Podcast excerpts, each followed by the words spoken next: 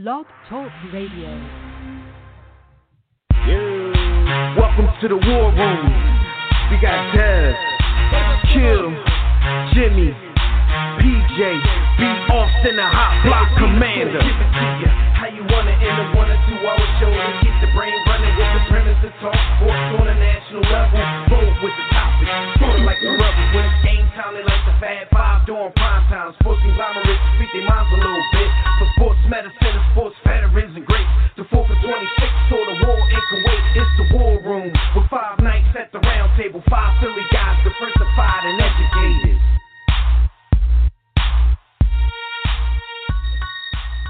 What's good, War Room family? You're once again live in the War Room, brought to you by War Room Sports on, of course, the War Room Sports Podcast Network. I'm one of your hosts. I'm the boy Dev.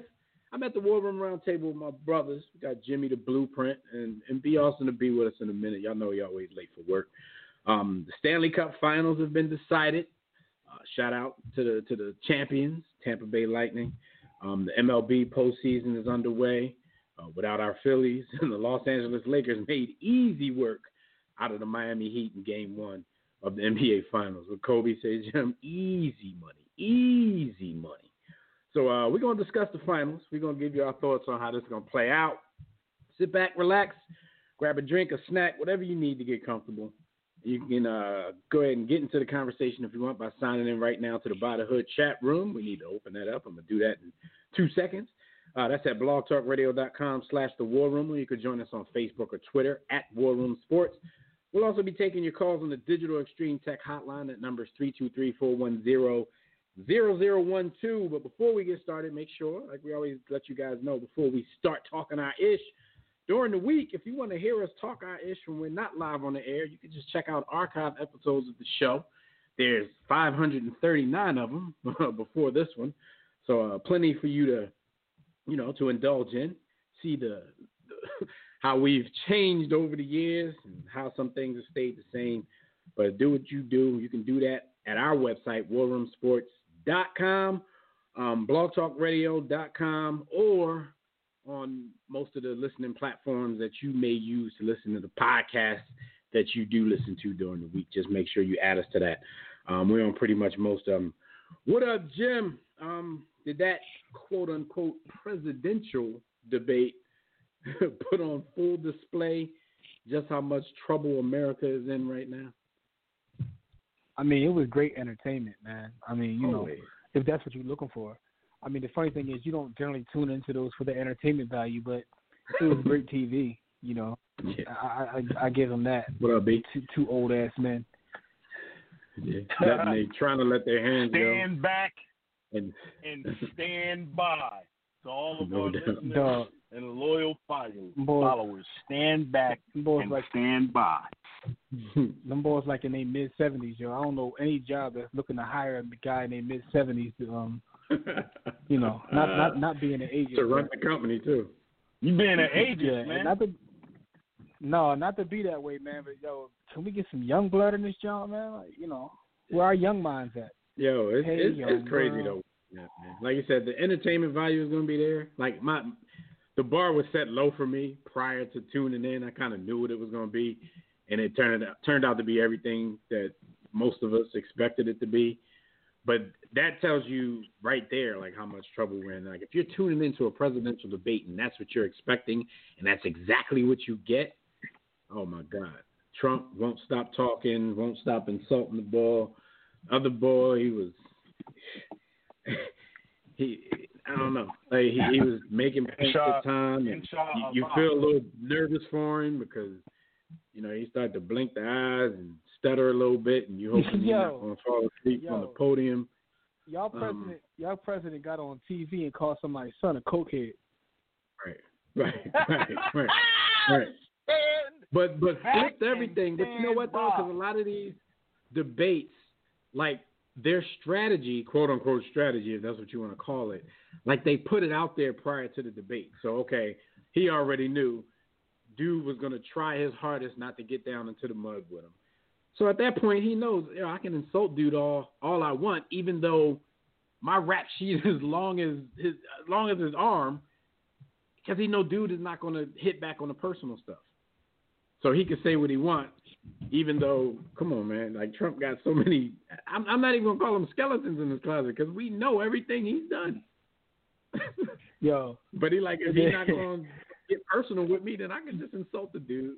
uh, but to me, And the be a- greatest part my of the man, debate, my man is an ardent, an ardent Epstein, Jeffrey Epstein uh, supporter. He in the Epstein gang, and he's still president. listen. Yo, First off, first off, y'all made it funny. Like watching it live, the group chat was pretty funny. But to, to me, like the craziest and, and the, the greatest part about the debate is like once it's over, and you go to the various news stations, is like, yo, hmm. are they watching the same thing? Like uh, uh you go to Right. MSNBC and you see how they say it went, and you go to Fox Right. and see how they say it went, and it's like, yo, are they watching the same thing? Everything is so hmm. like, you know, my side versus your side that is is comical. How could you take any of them serious? Like there's goes to no the- to the left-wing- intellectual value.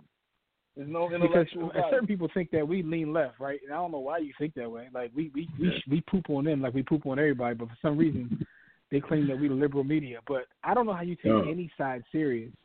I was I was accused of being a closeted Trump supporter just two days ago. like I know I Yo, saw that, that- and it's funny. yo, I'm like, I crazy. saw but you know what but, though? You know what that I'm shows, like, at the and, same I, and time, I said it in that conversation because these are the people that call themselves our friends. I don't care what you think my politics might be. The fact is, we talk about them every week, even on a sports show, and then we have another show Means you ain't where listening. we talk about that stuff all the time, so you know who's supporting and who's not when they say dumb shit like that. You know what I'm saying? No, but even beyond that, I- I just find it funny because, like, on our page, like, there's a certain, there's a certain um energy on our page that comes on the page and says, "You guys are, you know, you, you guys are, you're liberal this and you're liberal Right. that," and then on the flip side, they call you a Trump supporter. But that's but li- I'm just listen, like- like, like you just said, it depends on the audience. Like everybody can see stuff a different way. You know, I tell that story here No, all it the just time. confirms. It I've been on a giant the right sports thing. thread before and been called a LeBron hater and a LeBron stan in the same in two different threads in the same conversation. I'm like, I don't see yo, how I'm I'm sitting here like you tagging these dudes like, yo, didn't you just call me this and he just called me this? Like objectivity is a I don't see how you man. could take any of them serious, yo. They all a joke. I can't. but yeah, it, it's it's crazy to watch that though. Watching that whole thing, man. It, it for one, it's embarrassing for America. Um, so I'm so I'm wondering with the people who really, really, really care about America, and they have some level of objectivity in their heart. I wonder how they feel. You know what I mean? Like me, Mhm. okay. Some of the sometimes I think you know the embarrassment that America's getting right now is the embarrassment that America deserves. Just leave us out of this. Right. Your- you know, your proud boys and all that. Just keep all that over there. Y'all can stand by and stand back and stay back. Um, you know, just keep all of that proposed violence away from black people, and you know, just let us sit back and laugh. But this whole thing, man, it, it gets a little irritating at times because you know we all, and I'm speaking about black people in general, you know, everything right now is we'll do anything to get Trump out of office. So it's really like they don't, we don't care who we elect, and you know, I use we loosely because I, Yeah. it's difficult for me to, to, it's really going to be difficult for me to cast a ballot for either one of these cats, man. oh, you're gonna sit this? You gonna sit this one out? But but but maybe that's what it that's that's what it, I mean I haven't decided that. My actual mail-in ballot just came today. I just got some. I guess I'm one of them people that I don't believe in right now because you know how they have these debates and they're always talking about uh you know afterwards like well I wonder if he swayed these people and I'm sitting here like well who the hell really in in America in this two-party system goes into one of these debates not knowing who they're going to vote for. I mean, like if, if it's between the two people, for me, it's not which one of these guys am I going to vote for. It's like, am I going to vote for, you know, am I going to give my vote to Joe Biden like everybody else is doing? Am I going to vote for an independent candidate, which will make all my friends mad as well? or, like B said, or am I just going to sit it out? Those are the options. Like Trump is not an option, but I just don't understand when they try to make it seem like these debates are really doing something to get votes. I pretty much feel like everybody knows what the deal is before they watch these debates. That's why, like Jimmy said, when you turn to certain stations, whoever you're riding for won. It doesn't matter what they did or what they said. They won because that's who you're voting for. and that's exactly what it was on television and on social media after the whole thing played out. Yeah. Our process is trash, man. Sorry. Sorry for venting, fellas. had to get that off my chest. But yeah. So the where person you moving who with called me a, David? a closeted Trump supporter, F you. That's what she said. Where- you where- can talk my where- chat. Where you where are you moving with your beautiful children? Because uh this issue ain't changing. Oh, this, we just getting started. Yeah, but I mean, like I said, unless civil war really comes and we got to get up out of here, uh, y'all are the same way. I mean, we all think the same anyway. And what the person didn't understand in the dumbass conversation I was having, I made it known that you know I try. My mission in life is to, you know, put myself in a position where no single, no individual politician is going to make that much of a difference in my life. I never said I was batting a thousand from the field. Never said that. But that's my mission. So it's like, you know, we keep doing the things that we're doing. That's I mean, that's why over the past three and a half years we've been able to look at a lot of this as entertainment. I mean, I know a lot of people haven't. It's been entertaining. Like watching dude operate because he hasn't really affected our lives in that much of a negative way. Like when he first came in the office, he tried to, you know, he tried to get at me a little bit, but you know, everything's been building. since. You dodged Listen, that. uh, You was able to dodge that a little. Bit. Listen, I mean, no, because political- everybody's saying racism. I'm like, okay, then you're not getting that on the other side. Like, when are we gonna learn to stop Nah, trusting? No, I don't, I don't get it, man. I don't get it. Because it, it Listen, comes down to that. being Like, a lot of people don't are not talking about screwed. his policies. A lot of people are talking about racism. I we can't don't mind stand the being racism. screwed as long as you. We don't mind being screwed as long as you're nice while doing it. Like, you know, Right. fact of the matter is, my life is yes, my life is no worse since Bo's been in office than it, than it was before he came in office. If I'm being honest. In fact, I could actually make the argument that my life is better based upon um, you know, um certain things in, in the market. You know, Yeah, no, I um, mean like, that's what I'm saying. Like uh, financially, you know what I'm saying? I, you know, because you know, for me, it's not all about that, but financially, I'm kind of in a better spot. My only problem, you know, we've been sitting in the house for six months because you know, dude wanted to handle this whole pandemic like a like a Richard had, mhm. So, You know. so, so but it is what it is. me, me, I just, I just want to take thirty seconds from a political perspective, just to speak to our brothers and sisters, especially when it comes down to this "you must vote for Joe Biden" thing. If y'all really, really, really were about the change that you claim, you would have taken a much more serious look at Bernie Sanders and Nina Turner. But I'm not here to, you know, I'm not. Or I'm we, or we'd be I'm or we'd be running our own candidates by now. You know I mean? Yeah. Like, Yeah, yeah. We keep it. depending on a system that's not looking out for us either way. It's either it's either overt or Mhm. co- or covert. That's that's what we're voting for. Or one you covert. over the want? Yeah. But man, stand back and stand by, brothers. Stand back and Yeah. stand by. No doubt. Stand back and stand by while I do this quick read because we're gonna talk some hot topics real, real quick. And hot topics are brought to you by my bookie. It's time for you guys to make some money sports betting at my bookie. If you still haven't checked out my bookie, then it's time to place your bets. The MLB playoffs and NBA finals are underway, and the mother of all sports betting, the NFL, is entering its Week Four slate uh, tonight. I don't know about the Steelers and the, and the Titans, but everybody else is entering Week Four. So lay down some bread on the biggest games in sports by joining the War Room and thousands of other online players placing bets at mybookie.ag. No excuses when you win. You get paid fast with no hassle. They even have in-game live betting so you can place wagers after the Heat build and blow a 13-point lead early in the first quarter. Join now, and my bookie will match 50% of your first deposit up to $1,000. Just use promo code War Room to activate this offer. Visit mybookie.ag today. Play, win, and get paid. That's all there is to it. Uh, before we start, we would be remiss if we didn't at least mention and give a quick shout out to the new champions in the building. Uh, the Tampa Bay Lightning uh, won the Stanley Cup. They beat the Dallas All Stars in Game Six, two to nothing on Monday. Um, this was this was the one of the first bubble experiments. The NHL, the NBA did a bubble um, for the pandemic, and the NHL just concluded a successful bubble campaign, leaving the Tampa Bay Lightning at the top of the heat. So uh, shout out to them, Stanley Cup Yo. champions. I got no idea hockey even came back. they had no, that. no idea they came back. Yo, I had But you no know idea. me, that's I thought you they know, canceled the season, dog. Didn't even know it came back.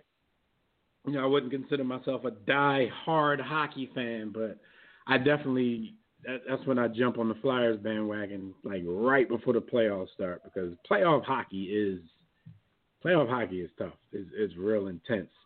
Um, one of the better things in sports to watch, in my opinion. But I I just can't do it for you know for an 82 game season. Um, but in the well, playoffs, salute, salute to them, whoever they are. I didn't know they play Tampa. I didn't know they played hockey in Tampa. So, but salute to them either way, though. All right, Congratulations. so um, shout out to the champs. Y'all don't even get the song. All right, so you know what we've been following closely, of course, because we are basketball heads here. The NBA Finals have started. Um, they started at a at a weird time. Uh, we didn't really know who what what teams were going to be in it last week. I mean, we kind of had a an idea, but we didn't want to jump the gun with any predictions or anything like that. So now they're here. Um, we're on the air. We're already one game into this. Um, I don't necessarily think anybody here was picking the Heat in the first place. So uh, we can still make our predictions and, and, and everything here. So if you guys want to let me know your winner, number of games, and your MVP, you can go ahead and do that. Lakers in five. Bron MVP. That easy? No, no AD. What you got, B? Uh, uh, LeBron, uh, LeBron in six. LeBron in six. yeah, Um, LeBron in six. yeah, I, I had the Lakers in six. Um, after game one, you kind of wonder if it's even going to go that far. But that the hard part for me was MVP. But I'm sitting here, I'm just trying to think like, who's responsible for making the decision? Because it might be one of those decisions where no matter what happens, they're going to give it to LeBron James. But we've thought that in the past, and you've seen Andre Iguodala get it over Steph. You've seen Kevin Durant get it over Steph twice. I think Steph had a little bit of a case for at least one of those. Um, but the Andre Iguodala one was a little bit disrespectful. Uh, he held LeBron to like 50 a game. You know, good stuff. Like two people, if y- do y'all realize that two people have gotten unlikely Finals MVP for the defense that they paid, played on LeBron James. So it's like even when LeBron That is in goes- the finals losing, That actually goes to LeBron's dominance because in those series, him. That's what I'm saying. Like LeBron averaged like about him. 15, and 15. if you could hold LeBron to a 35 point triple double average in the NBA Finals, then we will. And you win MVP. you Finals MVP, even though you probably had like you were probably like fourth or fifth as far as the odds on your team of winning it. That's crazy. Yeah, That's I mean that that that goes that goes to his dominance, but you know, Yeah. I, I just feel like they like they're gonna make sure Bron get this. I mean, he almost had a triple double in the first game, although AD outscored him, but he gonna get this. And and and and to be one hundred percent real, like it sounds funny, and like Jimmy always says, like as we move farther away from this, and you just look at history and the people who didn't see it look at it, go like, damn, this dude, you know, he has he averaged thirty five in this series, and you know he didn't win, but and you're gonna see who won MVP, and somebody might tell you why, and they're gonna be like, "Well, how you do that? This dude averaged this." At the same I mean, time, if you what Jerry watch West. those games, Jerry though- West do that. No, no, but Jerry but, West used but to average like real, 50 if in the finals lose. series, you understand exactly what you know what the thinking was that went into that. They did make it difficult on LeBron. Like it wasn't as easy. You're not going to stop LeBron from getting his numbers, no matter what. Dog. But Jerry they made West it used to harder. Bomb cats. He used to bomb cats in the finals, and they would lose. he used to win finals in, in the one in one year, one year he bombed them so bad they lost, and they still give him MVP.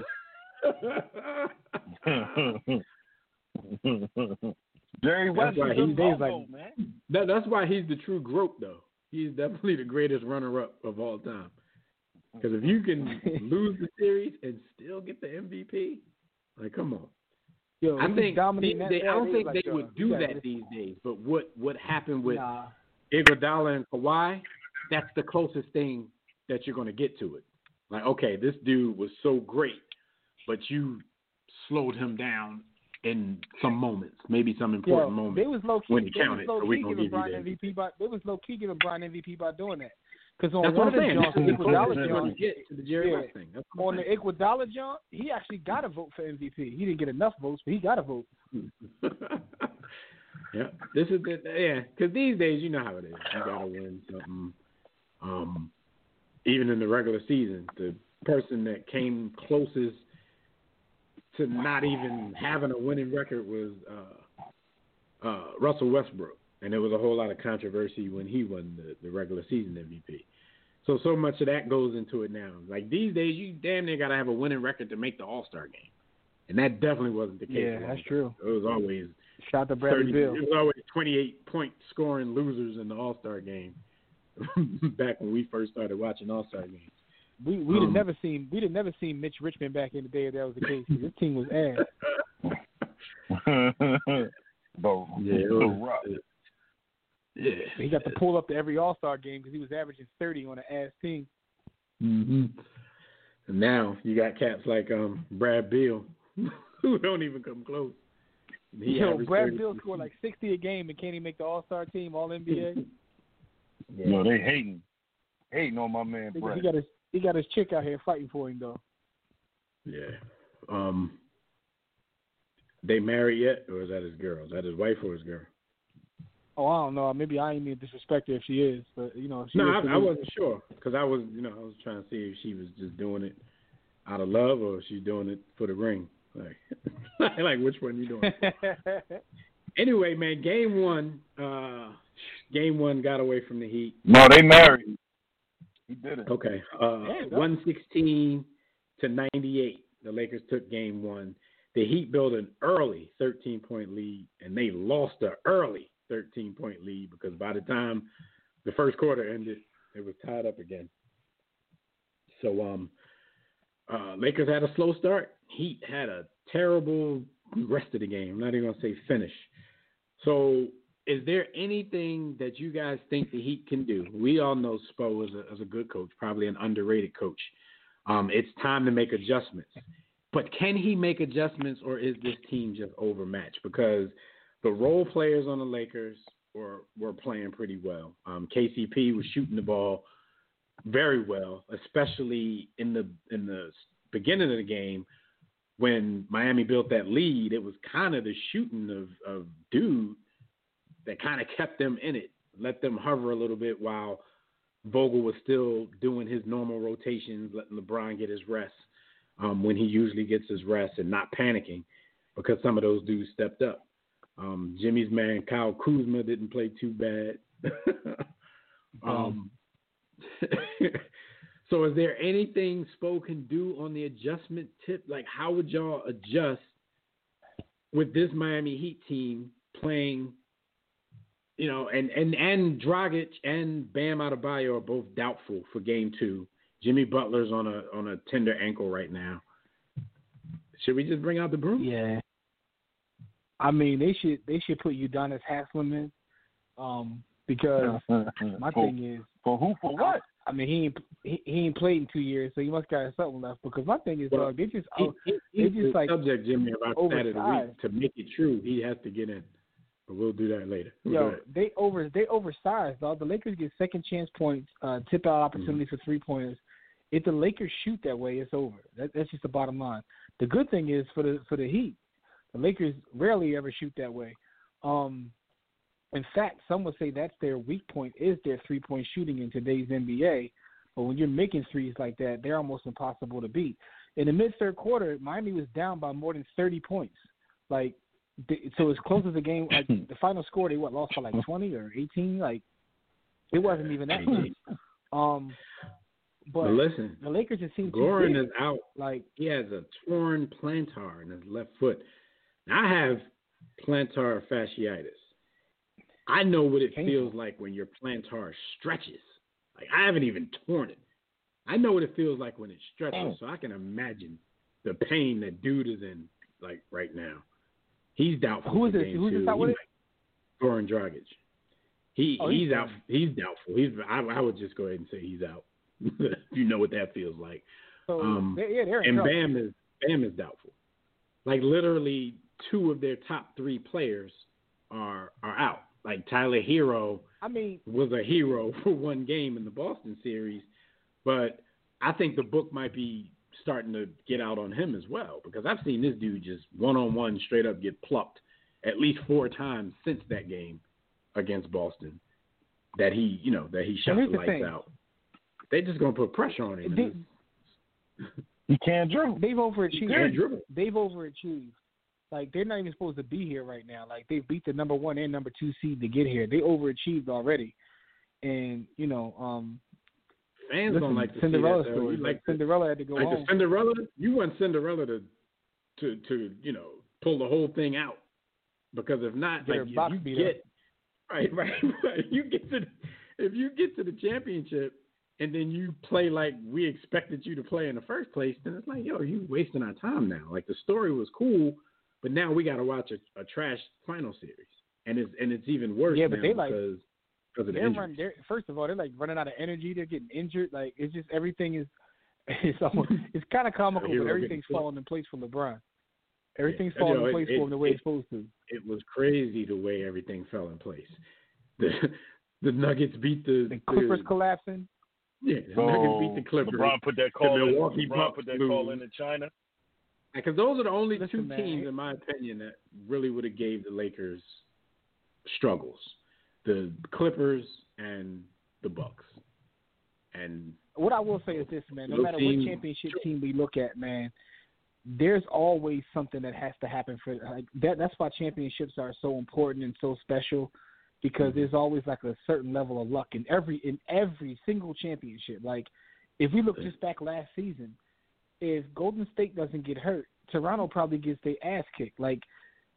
Like, but as history goes on, you Right. forget all of those small nuances that happened that allowed them to win that championship. And then You know if what the I'm saying? Like- timeline goes the same way, Jim, if if Kawhi doesn't make that shot against Philly, even though I told y'all while we were watching the game, Philly seemed like, especially Embiid, Embiid seemed exhausted. I really don't think there was a way they would have won that game in overtime. But let's say that shot doesn't Mhm. go down. Philly wins that joint in overtime.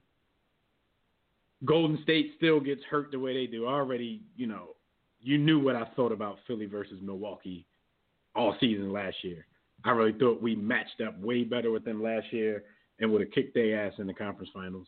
Maybe it happens, maybe it doesn't. But in my, in my in, you know, my little fairy tale I'm doing right now, we kick their ass. They get to the finals. Kevin Durant gets hurt. Klay Thompson gets hurt. They could be, you know, what I mean, we could have had a parade on Broad Street again. But Yeah, Sixers could have been champ, but that, but that, but that's what makes like stuff happened. championships so special. Like, what about like would the Warriors be the, the franchise they are without injuries, like to the to the Cavs? Like, there's so many different things we can look It back on. definitely- The Cavs, their first Like- run, every point guard, every opposing point guard was injured. He was hurt, yeah. And, Yeah. Steph- Yeah. Steph When their point guard was in his absolute prime and in his bag. Yo, that was, Right. that Yo, was his to your- absolute to your- in his to your bag. every point- point guard in front of him went down. to your point, uh, Jimmy, of how special it is, that really gives you the context. Like as much as I hate, I hate New England. Like yo, it, it yo, Dog, they're they're like just five special, field goals man. away from not having nothing. yo, they, Yo, they got they be winning Right. six. They be winning six by like one point. But then, but then at the same time, Jim, they also a couple of plays away from having like eight or nine. you know what I mean? Like That's true too. Either way, no, the that's true too. That's true too. it's That's crazy. true too. But that that also goes to show you like you know um dealing with pressure like McNabb 'cause interceptions they away from always losing in close today. games, but they always make the right plays at the right time. yo. What type You know of deal with the devil did they make? They gonna get they gonna get their ass whipped Like- this week. Want to throw Like the thing, like back in the day, right? Like so, back in the day when the Niners were in their in their prime and Bill Walsh was in his prime, they would run through everybody. Like, yo, playoff games wouldn't be close. They would beat my Broncos in the bowl by a million. Like, it wouldn't even be close. Like, they were clearly the best team in football. The Patriots be winning like playoff games by one point. You know what I'm saying? With controversial rule calls, get to the bowl and win. Playoffs? The bowl Don't gets, talk about playoffs. You kidding me? Playoffs? Bo- Boy gets stopped at the one yard line for the Titans. Like Eric mm-hmm. Air was one yard away from winning the chip. Yeah. I mean, it's kind of Even though I do, he reached I out to do get to the one. was the most. I think that was the most overrated one yard from winning the championship. Yo, because play boy, we've sto- boy got stopped at like the ten yard line Yeah. and stretched to the Yeah. one somehow. yeah, he's just like, come on, man. They just wanted to make that real dramatic. Oh, man, stopped at the It one. did make it more. It did make it mad dramatic. though. It made it mad dramatic. I'm like, dog, you stretched your arm like ten yards. Like, how you do that? Ooh, my man turned into. Reed Richards. Reed Richards with it. Yo, yeah, that's that's crazy. Um, I mean, then you got stuff like you said, Jim. You talking about field goals? You got a dumbass play call with this with Seattle because they didn't want to give you know the, Yeah. the Hood Bowl the MVP, so they tried they tried to make Russ the hero before he was really ready for all that. Like yo, that's the crazy part about it. Thinking it, dog. as much as Russell it. Wilson's career comes up in arguments, he could have two chips right now. Should have two chips right now. Because you know what? Like you say, yo, it don't matter if they give um if they give my man the rock in that situation. You're the quarterback. You're gonna get all the credit anyway. Yep. They're gonna argue Yep. today, oh, Russell Wilson got two championships. They're not gonna say you know, if the Russ had two championships, and now and now he's They're now he's putting up the numbers he's putting up. He ain't got to win no more. Now he's got padded stats at this point, and now he's going down Right, like right. in the goat Right. conversation. All you got to do is pad But if he- but if of he's the chips, had so the whole conversation is different. Come on. If he just give him two, people would already be leapfrogging him over people that's already in the top five. Because they, Yeah, you know, so the we point I want to do it getting back to the, get, getting back to your original question, like in real time, we see all the craziness happening, but this is kind of what has to happen to win a championship. So if he gets this championship, what's that? His, his fourth at that point. So you know, um, but if we go back to all those crazy things, probably had to happen. But it's just amazing how things played out for him with the Clippers selling the farm. Um, Denver kind of Well, running out of gas because they had to go to seven games every series. Come Maybe back. that's what sometimes it takes. Yeah. Um. Yes. I, I don't. I don't think Spo can coach himself out of this situation, especially with the injuries. Um. Because I was. I was actually a believer. Like, oh, they're getting smashed here. I think they'll come back in game two and and tie it up. But you know, no Bam, no Goran. And at this point, you know, they're doubtful. Even if they do play, they're not going to be anywhere near 100%. You're just going to have them out there going through the motions, not being able to guard anybody. So I, I don't know. Like I said, my, my, my prediction is Lakers in six because I'm not going to change that because we saw game one. Truthfully, I, it's going to be difficult for me to Get the, get the brooms, get the brooms, and start the bus engine. Yeah, yeah, pretty much, pretty much. Um, that's a shame though, because like like I said, you hate to see that. You see it in the NCAA tournament all the time. Like you have this quote unquote Cinderella team blowing through the first two rounds, and sometimes maybe taking out a team that you root for, and then they jump up in the final four or the championship game if they make it that far and get smacked up. So I'm like, what's the use? It's like you beat all of these other teams just to go and be food to the best team. Like those are the ones that you need to, you know, you're supposed to be putting up the, the fight with and shocking the world with. But I don't know. Sounds like we counting Miami out at this point. We'll see what Spo can do. I mean, he still he still got some youngins on the bench that weren't really in the playoff rotation. Kendrick Nunn came off the bench and and kind of continued where he was before they went into the bubble. Um, so maybe uh, you know, I don't know. A lot of those dudes probably also aren't ready for this situation. So like y'all said, it might be Udonis time. and I hope y'all don't think I'm serious when I say that. But um time for time for UD. Uh, real quick before we take some calls, uh, we were going to talk about how Doc Rivers came into the fold after you know supposedly mutually parting ways with the Clippers. Kind of seemed like the execs might have gone back and watched the series again because remember we heard a couple of days after the series that Doc was fine. He's he's going to be back, and now you know he's he's gone. And we were going to talk about how you know he interviewed, he came and met with the Sixers, watched Game One of the Finals with the Sixers brass, and kind of leapfrogged at least Tyronn Lue because all week they've been saying it's been uh, what's the dude's name D'Antoni's job to lose. But then when you started to hear about as you know all the time that Doc was spending with the team, you kind of knew what was about to happen. And Doc Rivers has been hired as the new coach of the Philadelphia 76ers. Do y'all think that's a good hire for the people that they they have? Like, can Doc improve this situation? Like, you don't need anybody to come in and and everything's the same. Like, you need, you know, this this is a type of hire where you're trying to get over a certain hump. Elton Brand is on the hook. Man, we don't we don't need great we don't need great uh, people don't look too we don't need great side out and out of bounds plays, man. We need somebody that can really strategize. We don't need a good out of bounds play. So it's actually funny that you say that because I think we already had that. Brett Brown wasn't too shabby off the timeout. Couldn't do anything. No, else. he wasn't. I'm gonna say no. I'm gonna say no because I, I believe that Doc is a good coach. I believe he deserves to be in the NBA. But depending on who you ask, I lean towards him being a little overrated. A little. Maybe not now. Ask me.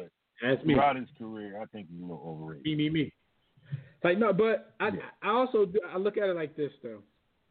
I think out of everybody who was a candidate for that job, D'Antoni, Tyronn Lue, I do think Doc might, not even might, Doc has to be the most respected out of that bunch by players. Um, at the same time, uh, at the same time, like you heard reports that you know earlier in the week, Joel Embiid had given his blessing and was actually pulling for Mike D'Antoni. Um, report said, never heard it out of his mouth, but report said he would would have been happy with that because he wouldn't have to play with his back to the basket. Um, do y'all think Doc is going to go in there and keep kind of a, at least as much as he can an old school approach with Embiid and make him post up, or is he just going to give in to 2020 Lord, basketball? Lord knows, Dude. Lord, I know you asking the question. I'm gonna give the I'm gonna give the answer I want to have. Know the true answer. I hope he sends his big ass down to the block. I know what I know what Big Market Jim gonna say about the state of the present game. Yo, send his big ass, send his big ass. To I mean, the block. I ain't gonna say nothing. I feel like I feel like guys like Jerome Allen, you need to get some young blood in this coaching thing. Like I, they I just play musical chairs at this point. agree I would have with been that. interested Doc, in, Doc in- is a safe Negro, so we can give Doc another job. He's gonna keep moving him around to do a mediocre job. I mean, to me, this hire has second round exit written all over it because that's that's It has that, it That's has three to me one just what it looks like. all over. three one exit. Three one exit written Yeah. all over. Three one lead. He better not do that again. He can't do that. you know. He can't do that any more in his career because people are already making a giant deal of that right now. But you know, I I was I was kind of hoping, like I said, y'all know, I the, y'all know the kind of fan that I used to be, and y'all know the kind of fan that I've grown to be now. Like I- you know, I got a family, and the Eagles won the Super Bowl. you got to throw that in there. The Eagles won the Super Bowl, so it's a lot of things in life that I don't care about anymore because the Eagles won the Super Bowl. I'm I'm not that fan anymore where I'm like, oh man, uh, like I'm gonna get mad over a coaching hire or I'm gonna be all meddling in it like I'm the GM. Like I, at this point, I really don't care. But I would like Jimmy. I would have liked to see some some some young blood in there. I would have, you know, Sam Cassell was a name that I was like that would be interesting to see. Um, but I didn't, you know, his name never even came up. So maybe Nah. since he was on Doc's staff, maybe, you know, maybe his name will come up with the Clippers. But we're already hearing like Tyronn Lue being the leader in the clubhouse for that. Another say Either another he'll be with the. Clippers or he'll be an assistant in Philly next year. So, uh, but but I was interested in that. Like I, I want to see what some of the, the younger minds can do. Um, you know, Sam, he he don't he don't have the the cachet or or the mugshot to be like a, a Steve Nash and a Derek Fisher and just and a Jason Kidd to just come off the, the and just go right to the bench. But um, hopefully, cats like that will will get a shot one of these days. Yo, what about cats like Sam Cassell, Pooh Allen, guys that have been on the side of the bench forever? That's what I'm talking about, Sam. But That's Bring Um, Patrick Ewing back in. No, no, no. I'm just, I'm just naming a bunch. I'm naming a bunch of guys like not Uh, just oh, the but list, Jerome yeah. Allen, Patrick Ewing, like a lot of guys we've seen that have been putting in work as assistants over the years and have been there. Um, you know, like, Not give these guys an opportunity, man. Like yo, I actually think there's a I mean- reason for Pat. I think Pat. I, I I imagine this is not anything that I've heard that I can prove. It's not anything solid, but I imagine Patrick Ewing might have been too old school for for you know because Yeah. that's what a lot of people do. They assume, and I'm not talking about you, Jim. I'm talking about conversations that we've had. Like, because you know, as soon as Steve Nash's name came up a couple weeks ago, Patrick Ewing's name came up. Oh, Patrick Ewing was putting in all this. Maybe he wasn't that goddamn good. I mean, I, mean, I know there's going to be other names like- that come up where you're like, okay, that's just unfair. But you know, Pat, I I kind of imagine he might be he, he his ideals might be a little old school for what they're doing in the league right now. You saw him chewing That's somebody true. out for for a shot, you know, at Georgetown.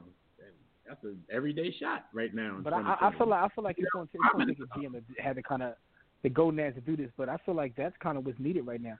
Anytime everybody is running one way, which the NBA is now, it takes Mhm. one person to say, "All right, no, we're gonna run this other way." You know what I mean? Right. Like na- now, with everybody shooting threes, it's gonna take somebody to say, "No, we're gonna go back to this." One. Send his And big that's how- ass down to the block. Oh, That's how the thought we were pendulum swings. Joel Embiid. And if I'm But a I coach, how- team like but you- with Joel Embiid, if I'm if I'm voting to Joel Embiid, I need someone like Patrick Ewing would have been the best guy to like you know bring him along. Um, not saying the Sixers should have hired him specifically. No, I'm but it, saying, it has to like, it has to one it has to work. Two, this guy has to be respected. I mean, we saw this in football, Jim. Chip, Chip Kelly came in. It worked for a year. A year later, defense defensive coordinators who get paid a lot of money to do what they do, you know, had him on his way out the league. I don't know how man, he got a nobody second respect. Doc no more. Doc, Doc gonna say, "Go over there." They're gonna say, "Man, you blew a three-one lead." FOH. Ah, you blew like You four you you you you blew a three-one lead with the most talent in the NBA. Let's not get it twisted. They have the most talent in the NBA, and he blew a three-one lead. Yo. So how am I supposed to respect you? Dog. Yeah. He had that Celtic team in one, one chip. You got the one chip you got with like three dudes, the- the th- three Hall of Famers, and arguably four Three with Hall Rondo. of Famers. Like, come on, man. Yo. Like, you you ain't that good. You ain't good. Yo. Yo, Dev brought up Chip Kelly. My man made it to the NFL running sideways plays and telling people to drink yogurt and smoothies. Oh my God. My bad, B. I didn't mean to cut you off. I'm reading the chat room, man. Cavs don't chill with this Mark Jackson stuff, man. Yo, Yeah, yeah. he Yeah. said he thinks Mark Jackson He is another the perfect coach for Simmons specifically. Why? Ah, Why? I would actually say Jason Kidd more than more than Mark Jackson. Real, Yeah, why? Why Mark Jackson? Mark Jackson. Mark Jackson coached at a place where they don't even want him. Like, yo, they didn't All want him. Mark, said Nobody Jackson, all. Mark Jackson Why, why do He said is he's everybody take think credit so- How come nobody Tobias. realizes as great as a coach as people believe Mark Jackson to be? Nobody wants him. It's a reason for that. When you talk to the players Yo. that play for him, they don't like him. Mark Jackson is just gonna make them pray before and after practice. Like Hmm. that's not really nothing wrong with the power of prayer, but And there's nothing against Mark on, Jackson. man. I actually think Mark Jackson is where he should be because he's entertaining. You know what I'm saying when he does games. I actually prefer to listen to him and when him and Van Gundy are together. I think they're excellent. So yeah, let him be yeah. excellent. All right, I was, I'm, I I'm was low reading this. salty when they said Van Gundy. They said Van Gundy might get a job. I was like, damn. I, like, I you know. He says he's going to have to trade Tobias because Harris is not a closer. We need an MF and closer. Well, that contract ain't going nowhere. I was about Um, to say my man got a earlier- hundred and some odd Yo. million reasons why you can't trade He him. agreed. He said Lakers Yo, they and gave that six. man AD is hold up, yo, hold up, hold up. He said Lakers and six. AD is already MVP. Paul Pierce stole Walter Ray's MVP in Boston. You hear right. Um, and then again, I wanted Mark Jackson. though. yo, you thought Ray Allen was the MVP in Boston? He was third fiddle. Um, Fourth yeah, fiddle. he He can't be wasn't better watching than Ray different games. I'm hating. I, I get better that. than, he wasn't better than Ray Ray, that I mean, but that's Ray for you. Ray, like I always say, he's a highly skilled, deferential player. Like, dude, dude, don't want to be the MVP. I don't know who was trying to give it to him, but don't even want to be the MVP. All right, so they got Doc Rivers. They didn't get Mark Jackson. Um, so we got to wait for the next coaching vacancy to start screaming. Maybe Mark Jackson can be the coach of the Clippers. Um, We'll see. But let's go to the phone lines real quick, man. We got the homie Naj calling in from down in GA. Yo, real quick. Real quick uh, up. I just was trying to figure out. I was trying to figure out how he said Ray Allen when Paul Pierce averaged more points and assists than, than Ray Allen in that series. I'm sorry. Go ahead though. Go ahead. They better What's up, defense. Naj? What up, man? Kobe. What up, Notch? Ain't nothing, man. Cooling, bro. What Doc, But, Doc, gonna, yeah, man. Doc gonna take my boys over that hump? Oh, we got like four humps to uh, get over, but Well, I mean, it's- it's a bigger conversation than that because ultimately, man, NBA coaching is one of the most overrated things out there. Like Mhm. coaching Ooh. differences are like real marginal. Like unless the Right. talent You- is like you give huge, dudes like talent. like there's a huge gap in talent, or the, the talent is really close.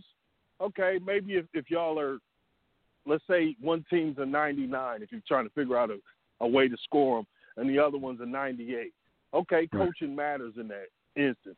But for the most part, you're going to get what we got right now Miami against LA, where one team has overwhelming talent, and it's all about who has the talent, not who the damn coach is. But we put so much on these coaches that it turns into this, you know, this thing that we're seeing now. So a front office that's kind of lacking in credibility, they'll take the safe hire over taking the risky hire where you probably get better production. So they bring back Doc, who should be broadcasting, as far as I'm concerned. But. I mean, yeah, yeah. So I'm, I ain't so trying- I ain't trying to listen to front office. I ain't trying to listen to Yeah, I mean, horseman. I'm just saying he, he's better at that than he is coaching. But Yeah. but overall, the Sixers front office doesn't have much legitimacy, so they make this hire. You know what I mean? It, it is what it is. Does he make them way better? No. Can he get them to get along? Possibly. But the only reason Doc is a made man is because what? They made the trade. He got the last two years of a prime Kevin Garnett before he got injured. That's why he won a chip, not because Thibs figured out the defensive, you know what I'm saying, scheme Right. that nobody else could It was think a- of. yo, no, he was he was on his way to getting fired in Boston until Ainge pulled the rabbit out of that. Like you said, you you know you get that kind of talent, you all you in the game all of a sudden. Now you know now you're a great coach. Right. Right.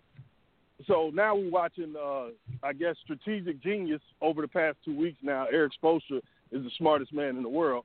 So they match up against the Lakers, and you say, okay, well, this is just a bad matchup roster wise, and they're going to lose no matter what kind of zone or whatever Spoelstra comes up with. So to me, coaching is one of the most overrated things in the NBA. Like I said, if it's two powerhouses, then yeah, okay, coaching will make the difference. But overall, man, they talk about something. It's a make or miss league. Nah, it's a Jimmy's and Joe's league. This ain't no X's and O's league. Hell, you, you give anybody the talent, they gonna win. I'm saying because you know there's you to a always exceptions agree- to the I rules, but we you to a- really haven't seen too many times where a team that's just straight up overmatched, you know, wins in this type of situation. You know, we've seen it maybe Listen, Right. all I know is in the last thirty all I years. is I saw the boy from Milwaukee try to coach, and I think he makes a difference um, because he's a negative. This past year in the playoffs, Right, right, okay. I saw him. I saw him in the huddle. My man in the huddle was like, um, "Just go do what we've been doing." I'm like, "How's that? How's that your advice to your team? Y'all, y'all, y'all down? Y'all Coach, Coach around. In the Number one huddle, like, what y'all think? Yeah, like come on. What's his name? What's his name? Boot, Budenholzer or Buttonholzer? Like, yo, like we like we down joke. thirteen. What y'all trying to do? Right, run? right. But, but but look at that situation though. Do we think the Bucks had overwhelming talent compared to Miami? I wouldn't say so. I would say the talent was comparable. So when it's like that and it's close, then yeah, coaching will give you kind of the check mark as a factor in, you know, I mean, being a little bit better. But once you match up against a team that's better than you, uh, you know, you and your little playbook, it's like, like a water boy. Man, man get, get, get out of here with that playbook, man. You ain't doing nothing with that. Tex I- I- Winter I thi- I Triangle think- I didn't think- do nothing for that if you- Chicago when Mike you- left. What do you say? I said Tex Winter's triangle didn't do nothing for Chicago when Mike left. When Cartwright Right. and all them I mean, boys they got was cheated. getting They got fired they got they trying got to run cheated. that They got cheated the one series against the Knicks with Hubert Davis. They got cheated that series. But I mean, I really believe if they win that series, I think they might win the chip. But you know, we can't never prove that. But um, No, they but I still think have he meant players though. ninety eight. After after that last season, it definitely didn't do anything. Because was it? Oh was no, he no, still no, no, absolutely not. I mean, no, I mean, it is you. You gotta have talent. I think. I think in any Did he league you gotta have talent. You absolutely gotta have talent. leave with Phil? Yeah, But but, I do the believe NBA that- more so though.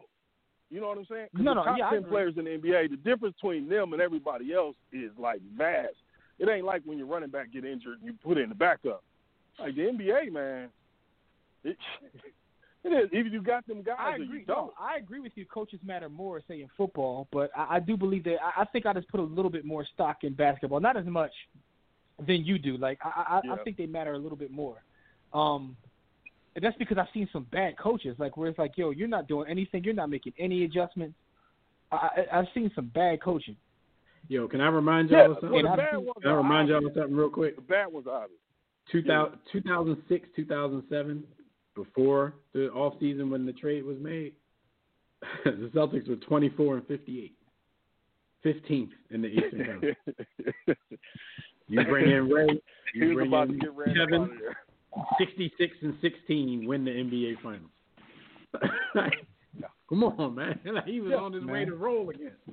He was His- on his way. To roll. in a history Hall of gonna show him Famer, all time great things change. You know what I'm saying? Right. You win a ring Talent again. plays. Talent is Yo. different. They won 40 more games, though. They won 42 more games the next season. That's crazy. Yeah. I mean, Especially I remember Doc coaching in Orlando. Insane too. That kind of shows Yeah. you, though, the Eastern Conference was weak, and they still won 24 games. It was so weak that you bring in two cats and you win 42 extra games. That's crazy. and, and basically route the Lakers in the, in the NBA Finals to where Kobe was the best player on the floor, but it didn't matter because of matter. the lack of you know the team that was around it. Like it didn't even matter. Y'all remember that Game Six, that beatdown? It kinda ended. You know what I mean? Yeah, I remember Kobe walked off mad as hell. Right. It was one on three, and he was killing too.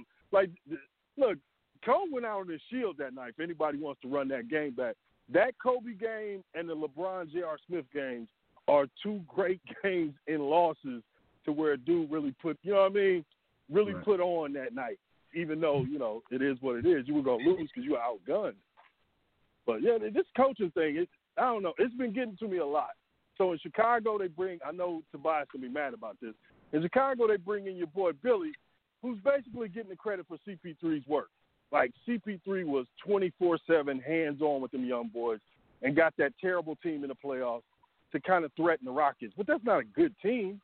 And now your man extends his career as a coach. He's gonna go to Chicago and fail.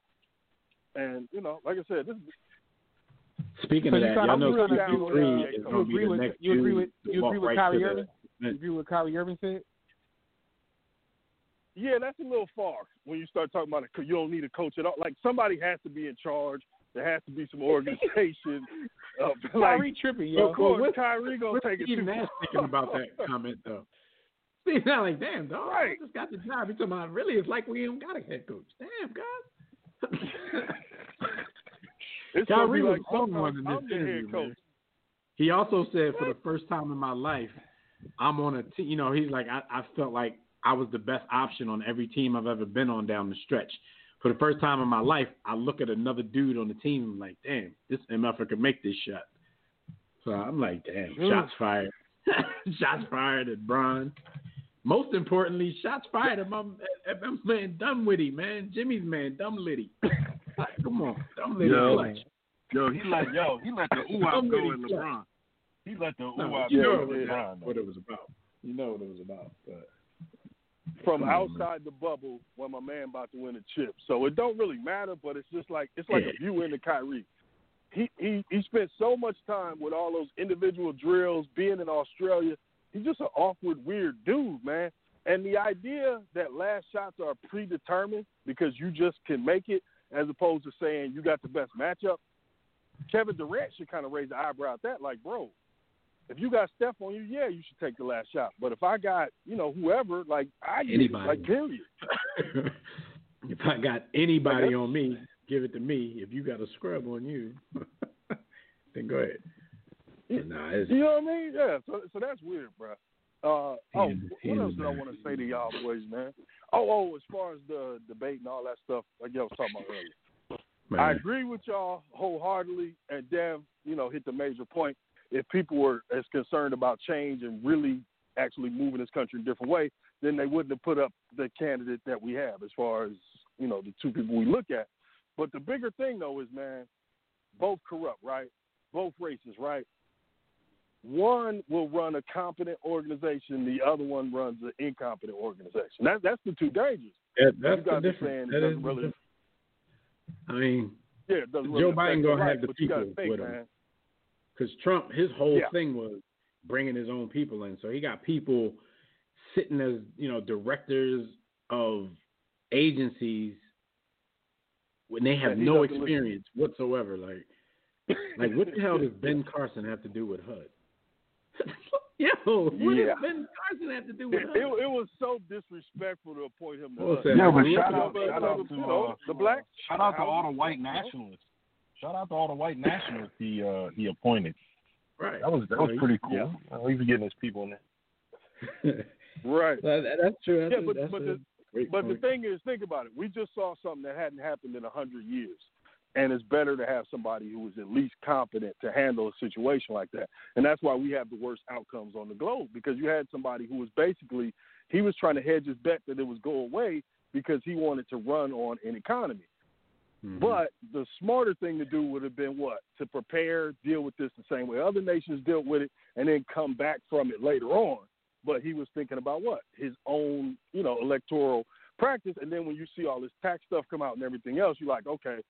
But he had to try to make sure he win this election because he ain't trying to, you know, be in court and, and getting sued and shit for the next decade or whatever. So he ten toes down on trying to win this election. He like, bro, I'm Yeah. gonna run this racism flag up the pole. I don't care what y'all say. yeah, You can call Stand me, back you can call me brother. whatever you want for it. Ah. But the real answer is, how come there's so many people willing to respond to it? That's who the finger really needs to be pointed at. Cause dude, I told my homeboy the other day, I said, look, man, if Farrakhan ran for president, and all of a sudden all of us was like, yeah, man, Farrakhan, man, yeah. Dude, white folks would be looking at us like we was crazy. What, what, what, what do you mean you're voting for Farrakhan? He's president. I, I never heard him say anything, Ray, and we just acted oblivious like they do. You know how mad they would be, bro? That's the thing, you I know, we never not, heard him say you, anything. you know, we're not allowed to do what they do. But these dudes got the. Yo, we're not even allowed to like. We're not even allowed to like Farrakhan, and he and he holds no office. Right, we can't even right. like him. They cancel. If one of us ran for something, we had to denounce the boy. But he won't denounce white Oh, supremacy you- on you national TV in front of his country. right. But don't don't They think because of that though. I ain't noticed. Don't think I didn't notice Joe skate that question about supporting Black Lives Matter though. He got out of that because oh, Trump Oh, wouldn't shut up. Yeah, and- yeah, and- and that's the worst Chris- part Chris about it. Wallace- It's like, dude, let that man talk.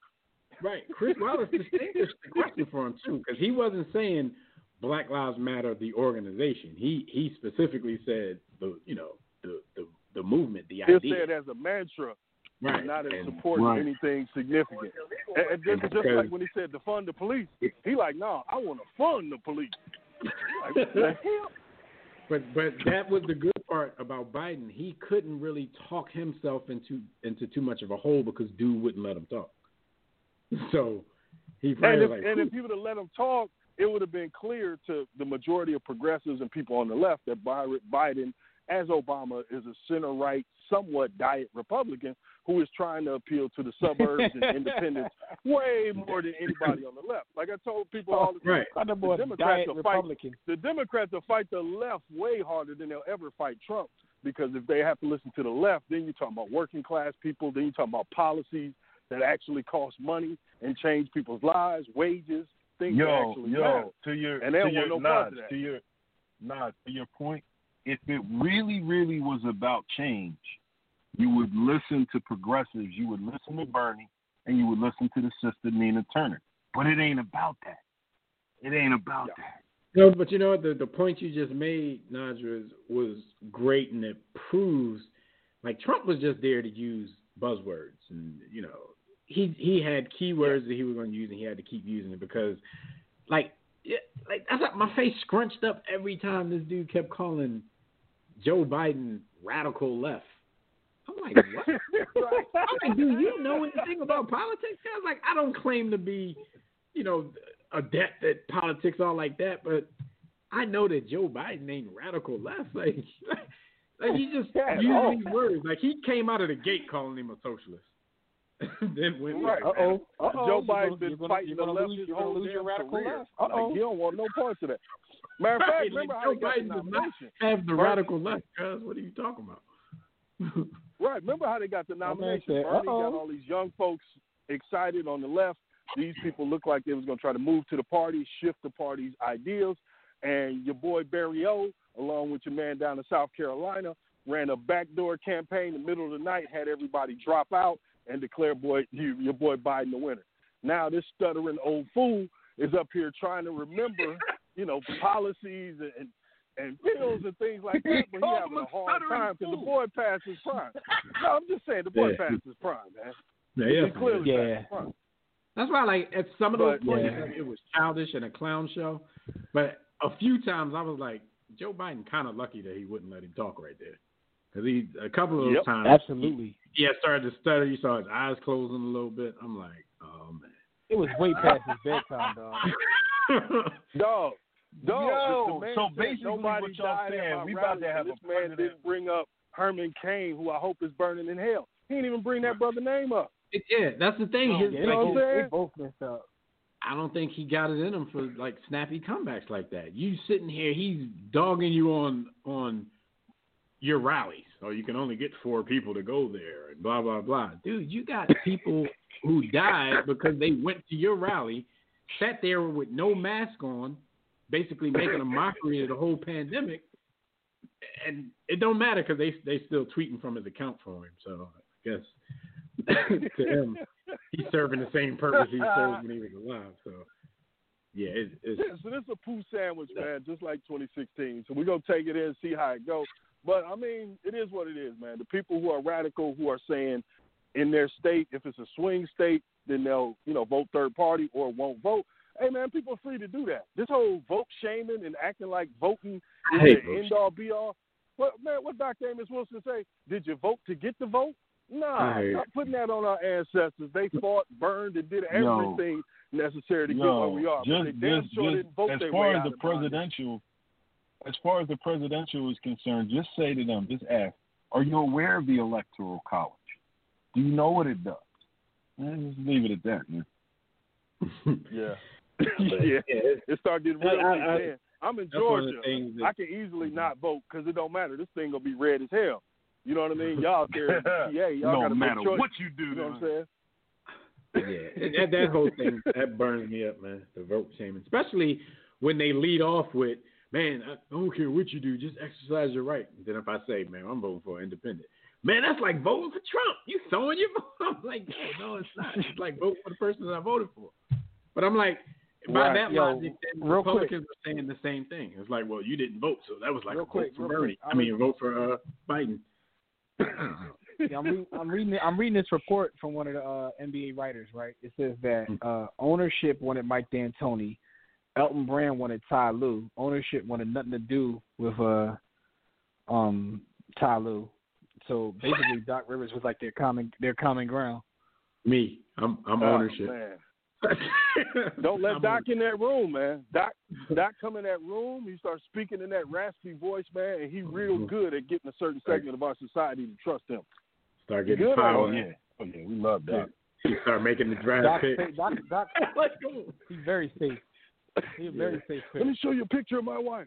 You know what I'm That's saying? funny Like, though how everything changes them then because side. remember earlier in the week they were saying that Elton Brand was pulling he was the one pushing for D'Antoni. But I kind of figure I'm like somebody I mean because D'Antoni that train just kind of came to a halt as soon as Doc was let go. They're like, hey, let's see what we can Yeah. talk about up here. So Doc must his interview skills must be Mike Brown like. Um, And, and have we heard a story? Have we heard a story leak out about Elton Brand where he won the damn uh, battle in the war room? See, like every damn war room battle, Elton Brand is conceding or losing. Elton, Elton Yeah, Brand pretty is much. Title for him. figurehead at this point, man. I guess it was so surprising that they even hired him. Now you kind of understand, like, all right, we didn't hire him so we can control him. Um, but you know, everything bad happens, whether it was his decision or not, is going to get put on him. You know, Al Horford. I'm like, bad did things, Elton bad get things in happen with Philadelphia, dog. Them contracts belong to Elton now. Bad things happen in Philadelphia, dog. bad things. Man, I just can't imagine this thing going bad and Doc doing his whole little Doc routine at the end. Philly fans ain't for that, man. They ain't with all that moral victories and well wishing and nothing. like they gonna let Doc have it, bro. I don't know. Yeah, he might get run out of town by the time this is over. much suffering. in they with all that. All right, man. Well, I'm gonna get out y'all way, man. All right, thanks for All your right, call, bro. man. Hold We it down, man. Good show. All right, appreciate it. All right, we got we we got a couple more calls coming. We we we gonna get to you, Tobias, real quick. Just wanna um do our quote of the week and our stat of the week. Quote of the week comes from Scottie Pippen. Um, and Scottie Pippen had some bars about the NBA bubble in general, but then his bars kind of started getting focused on one person, and, and somebody caught some strays. Scottie Pippen, when asked about the NBA bubble, he says, Well, I'm going to be honest. It's not NBA basketball. It's not the hard grind. It's not the travel.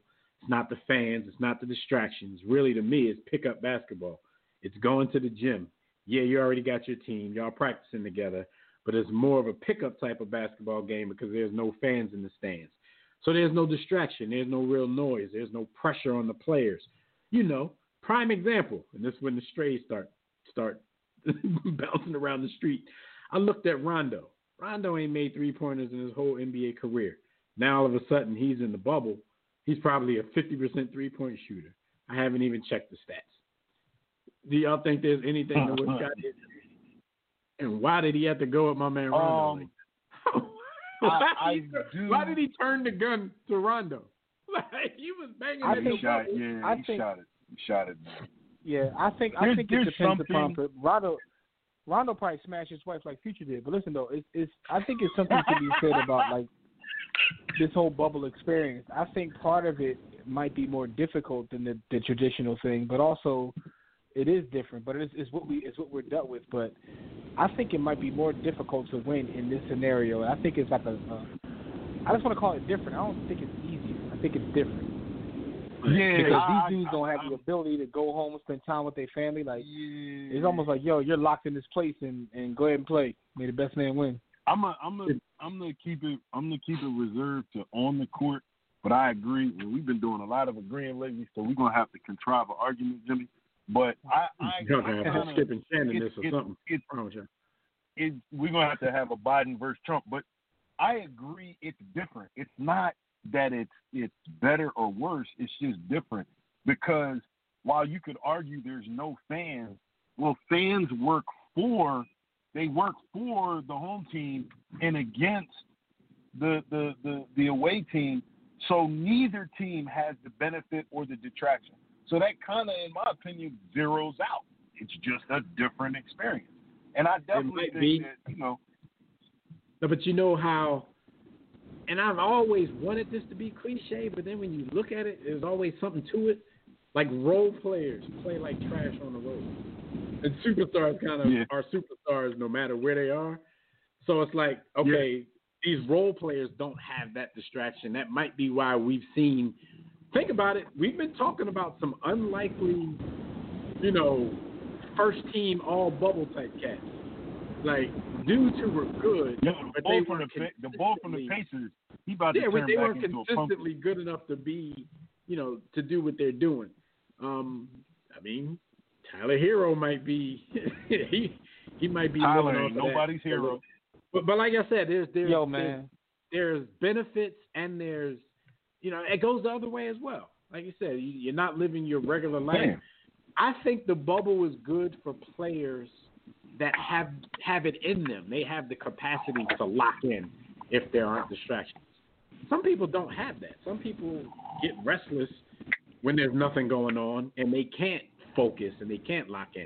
Some people they can. You ain't. So you know, I, I think it's like an no- individual case by case basis we talk about here. You ain't got no young stress relievers out there, no young Myra stress relievers. You know what I'm saying? That, that could, you know, make sure that you're doing okay during the course of the season. So, you know, you got to deal with a lot. But you know, NBA players though, you know, it's so easy. You know, their stress relievers definitely turn into distraction. Um, Yeah, that's more of a distraction. yeah, I think for the I mean, average, Baka for might- not, not, if you Baka got, might- not the average citizen, for the average you- married man, it's a stress reliever because get it like not if you got your rotation set. You like, look, this is playoffs. You know, you know what it is. Like every Wednesday, you relieve the stress. So I can, you know what I mean, stay focused. Oh, you know, Uh, these, uh, uh. these knuckleheads ain't got that kind of control. These chicks be on social media putting their business all out in the street. Yo, They don't control shout out to all the stress relievers out there, yo. yeah, y'all gotta learn. Y'all, y'all gotta learn to control y'all y'all pieces, and then it'll be all better. So I, I think there's something to what Pippen is saying. I don't think the bubble is making Rondo a better three point shooter though. Like, I, I can't. I mean, I'm not a scientist, but I can't come up with the science that would lend itself to that. Like, okay, because he's in a bubble. I mean, it could be the crowd thing. You know, it could be the, the, the whole crowd thing. Um, and less pressure because there aren't actual people sitting out there. So I can I can see what he's saying, but like I said, I think you can go both ways with it, with the benefits and the you know the, the negative part of the whole thing. Yeah, pause. Um, Um, I'm I'm not going to just go at people like Pitt though. Like he ain't have to shot up, he shot up Rondo House. It, it could make sense though, because even though they do it for a living, I assume there's a certain amount of pressure playing and trying to do what you do in front of twenty thousand people, rather than doing what you do just in front of the staff of your team and the opposing team and some video boards. So I guess I can see it a little bit. Some people don't have those problems, you know. LeBron, you know, the top cats in the league, they go to work no matter what's going on out there. But Ron, but the, you know what my what my issue is with this? Why it's hard for me to actually nail down, you know, which side I want to be on because of who he shot at. Like we're acting like Rondo's a bum. Like we mentioned it earlier, you know, Rondo is going to get some looks. Not he might not make it, but he's going to get some looks. You gonna get some Hall of Fame Fame at look. some point. You know what I'm saying? So it's like you're shooting at him, but he's not like a bum. So it's like it's a And- bad. And, it might be a bad example that you're using because Rondo has always Yeah. raised his level in the playoffs. I don't know if he's ever shot this well from three, but he's always raised his level in the playoffs. No I matter how many saw times Rondo we drop oh, 42 Rondo, points in a playoff game. Because remember, we stopped checking for Rondo a long time ago. Rondo go to like New Orleans and show you that he's still Rajon Rondo. So maybe that's the thing. Maybe he should have picked somebody else. You know I mean? Maybe he should have disrespected the rookie. He should have said something about Tyler Herro or something. But I'm like, you you pulling out Rondo like Rondo not a championship winning point guard. So I don't know. I don't know. Pip always seemed mad though, and Pip always seemed to contradict himself. Like he he's he's John Kerry level flip flopper when it comes to talking hoops and talking about individuals in general. Um. All right, so that is our quote of the week from an honorary Scottie Pippen. Um, our stat of the week, simple. Udonis Haslem is that dude. Udonis Haslem has appeared. I can't say appeared. He's appeared on the sideline this time, but if he gets in a game, did he get in last night? Because I stopped watching. Did he play any minutes? I don't last think so. I don't remember. No, I don't night? think He so. played minutes Uh-uh. and y'all down thirty. Why is he there? Um. Anyway, Udonis Haslem has appeared in the NBA Finals in three different decades.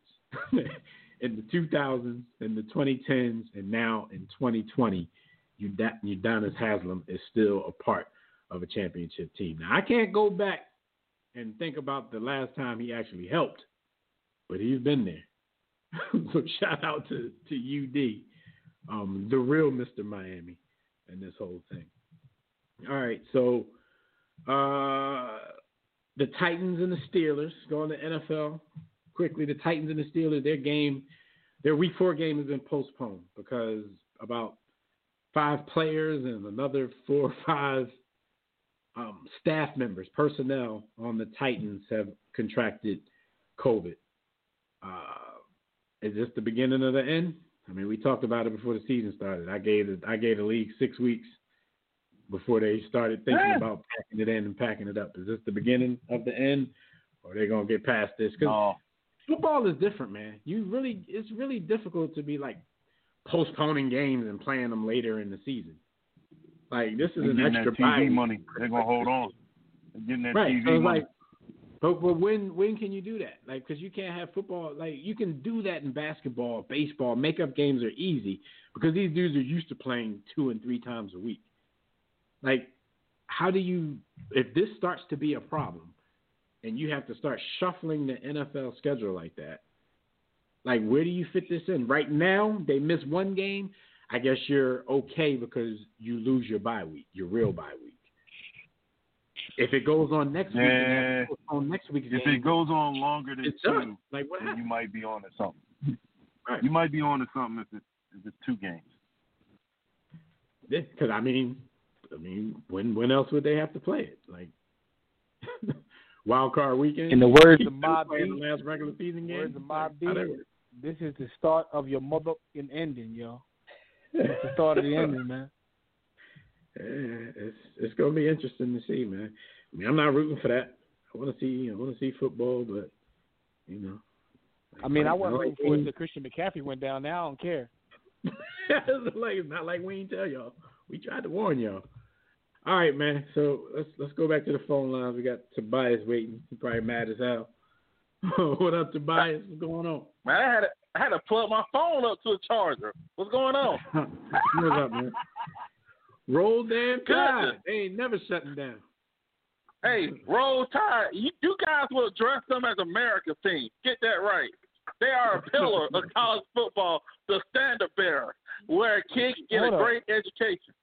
Tobias, you know You I don't talking have about- any about Clemson? problem addressing anybody as America's team because I don't think you know. Is he talking about Clemson or, or that somebody ain't a title. I don't. That's not a title I want. So you can have it. You don't even know what you don't know what state Clemson's in, Jimmy. Let's carry on. Uh, I didn't I know even what state- I know- I know military. where- I a know where. Alabama is. It's the team Bull Hey. Connor rooted for. Hey, well, well, well, we gotta say that he wasn't a very fine person, okay. But anyway, you know, pun intended. So Uh, there's fine. There's fine people on both sides. yeah, there are fine people on both sides. You know, our black mayor is a big Alabama fan, Montgomery, Alabama. Land of opportunity, fella. Uh, you know, first thing first, I you going? I finally watched three, season three and four, Last Chance U. Finally finished it. Damn, Bobby Bruce is dumb as rocks. But anyway, uh, sorry, Bobby, be listening. But I know y'all talk about the NBA Finals. Bobby You know ain't no funny though? Yeah, you know you ain't lying. You probably know how to work it, but uh, you know what's best. All these people talk small ball. Get smaller. Get smaller. We don't need any big. They clog up the paint. You can't have any ball movement. Well, the big team is winning. uh, when your tallest guy in Miami is is smaller than LeBron James, you're not gonna win too many games. And what people are missing, they think the only way he get a three point shot is play like Houston. No, if you watch the games, the Laker players are moving around when Anthony Davis or LeBron catches in the paint because they both command a double team. Because y'all remember, I know Jimmy remember this. When, when Shaq and Kobe's heyday, the Lakers, they got a lot of open threes because you had a double team Shaq. Ain't nobody double teaming Clint Capela or Tyson Chandler. We probably leave them open under the basket. So yeah, because they'll get it and kick out to the three point line. yeah, but nobody want layups. I think that people are missing is that that's the way right there where you one if you got a guy that can command a double team, that will free open your guys. But the Heat other problem is they only got one guy that can take the ball off the dribble and get his own shot. They, like too many other teams in this league, got too many specialists.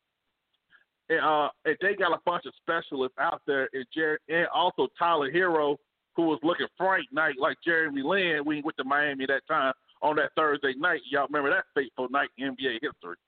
Mm-hmm. hey, they ain't had a night that bad since the damn bomb hit in Nagasaki. That's all I got to say. But uh, yeah, yeah. hey, I'm on a roll, man. Uh, hey, if y'all got any issues, email Robert Ahmad. That's all I got to say. Uh, Connor hey man, hey Alabama won last week. I'm feeling good, but uh, you know, but the pro, but like Miami did overachieve, and I, mm-hmm. and, you know, I listen to some of the sports stuff while I'm at work. It's like they keep. It's like this Michael Jordan LeBron debate is so tiresome now. Now we going off here saying the the Barkley Suns and the 64 win Supersonics won all that. What the hell the 64 team won all that? Why the hell the 64 win team ain't great? when you have Payton and a guy, Shawn Kemp, eat himself out the league. You know, it's just like people just make up these straw man arguments to tear the player down on whichever side they're on. Instead of just saying, hey, these guys are great in their era. Here, I take me and Jimmy's advice, man. Don't even indulge that crap anymore, man. Don't engage. Yeah. Don't. It's, don't acknowledge. I'm I'm done acknowledging unless I feel like uh, entertaining myself at the airport waiting on a waiting on a flight. Outside of that, I'm, I'm not. I don't get into those things. I do like trope. My my cousin's 26. He loves LeBron. I think that he'd try to take Savannah from LeBron from Savannah if he could. But uh, so I do enjoy trolling him at times uh, about certain things, you know. And he, he he's like stand back, stand back and stand by, bro. Stand back and stand you ain't by. lying. Hey, it's kind of like the Manchurian Candidate where he turn that button, he just goes crazy. Uh, you know, but I heard you guys were talking about some of these coaches, right? I actually cool with Billy Donovan getting a job because this is a bad team that's in a rebuild. I'd rather the white coach take those L's than someone like Sam Cassell who's only going to get one shot uh, right. at this. I'd rather Sam Cassell hop on, let's say the Milwaukee Bucks or somebody like that who is a playoff team instead of him taking on a rebuild where they could win some games, but still doesn't work out, he get another shot because we know a lot of black coaches don't get second shots. If they do get a second shot, it's in a crap team, and, uh, they and that's can't why get a second I was. shot because Doc took all the jobs. Yeah, stop being black, black the people, huh? Sam Cassell should have gotten that shot at uh, what you would call it, at, uh, where he had out Philly. But all I know that I heard they talked to Joel Embiid said, "Well, I have to play in the post now. I can't shoot no more threes. I have to go to the gym." Come on, man. That's what they were saying. Make, are you making fun of my man African accent though? Yo, hey man, B, his hey man, he ain't from Africa no more. When we, we we married his auntie from 90 Day Fiance. That's all I got to say. I'm sorry it's late. uh, that's one of 90 Day Fiance Yo, chicks. I'm sorry, Joel. Do shout better. out to them. They just had a, they just had a baby this week. Shout out to them. Uh, yeah. So Joel got the B, aka the gift and the curse, because he's both. That just means yeah. All that means is Joel doing his part. Shout out to that brother. Yeah, and, you know but you know, Doc, doing his part. But, you know, but I gotta say, be Austin's favorite line. Let's be honest. Doc Rivers is the black Mike D'Antoni. Neither one of them done They was- jack they was going to squat hire for the black one or the white one. They were going to Yeah, hire the that's what black I'm one or saying. the white one. So, Hey, Mike D'Antoni keep getting these jobs. He has done jack squat. you know, and his team Yo, you know what, lose though? You know what, exact same to way. the conference finals, though. Let's He'll let's get you- Yeah. he'll get you farther than the Sixers. let's give Dan, let's give Antony a little bit of a little bit of his credit. The thing that he does is he puts fans into arenas, and we tune in to watch the train wreck because he's always going to get a team that's going to get to about 50, 55 wins Mm-hmm. with the way that they play, He going and then they're going to get in the he gonna get you playoffs. an, To the he gonna get you an MVP. Yeah, and an He gonna MVP. get you an He gonna get you an MVP in the conference And an. MVP. That's the thing. Yeah. If the But I'm playoffs gonna were shorter, Hold up, real quick. He what he does doesn't. Brett Brown, doesn't last. If the Brett playoffs Brown were shorter, made it out it'd the a second round coach. as many times as Doc Rivers did with the Clippers. So, I mean, did you really upgrade? Who did? Oh, Brett Brown. Yeah. Oh. Dang. Here's here's one for you. The Clippers didn't upgrade from Vinny Del Negro when they fired him for Doc, and they were still in the same spot. Second round exit. and Doc had better players. Uh, that and see, that's the thing that hey, black coach aside, he had a prime T Mac. Couldn't even make it the first round. The only reason he won the final, like y'all talking about with um, Boston, but then even with this Clippers team, dude, you mean to tell me how the hell you acting like you Phil Jackson here when your team's getting blitzed out here? You gonna say we'll figure it out? You ain't Phil. This ain't MJ on this court. Oh, Scotty. You know, I think he was. I think what happens is the media likes him. So when the media likes you, they will cut you every break in the world, make all these excuses for you, and all that good stuff. If Absolutely. they didn't like Mike, Absolutely. they love him. And, um, Hey, because- Tobias, that's called that's called life. That's not just basketball. That's in life. Yep. That's why it, pay, Mhm. it, it pays to be good to people, man. Because when people take care of you, man, that's that's a Yeah. that's a life lesson from Doc Rivers. If you if Yeah. you can appeal to people's if you can appeal to people's intellect I mean people's emotions versus their intellect, you'll always win with the common lemming with with emotion versus intellect. You'll always Yo, I was about to bring up a point, and then B also said that. I'm like, damn, I don't want her to listen, and I chime in and bring her up after Bull said the common lemming, but I was gonna bring up my wife.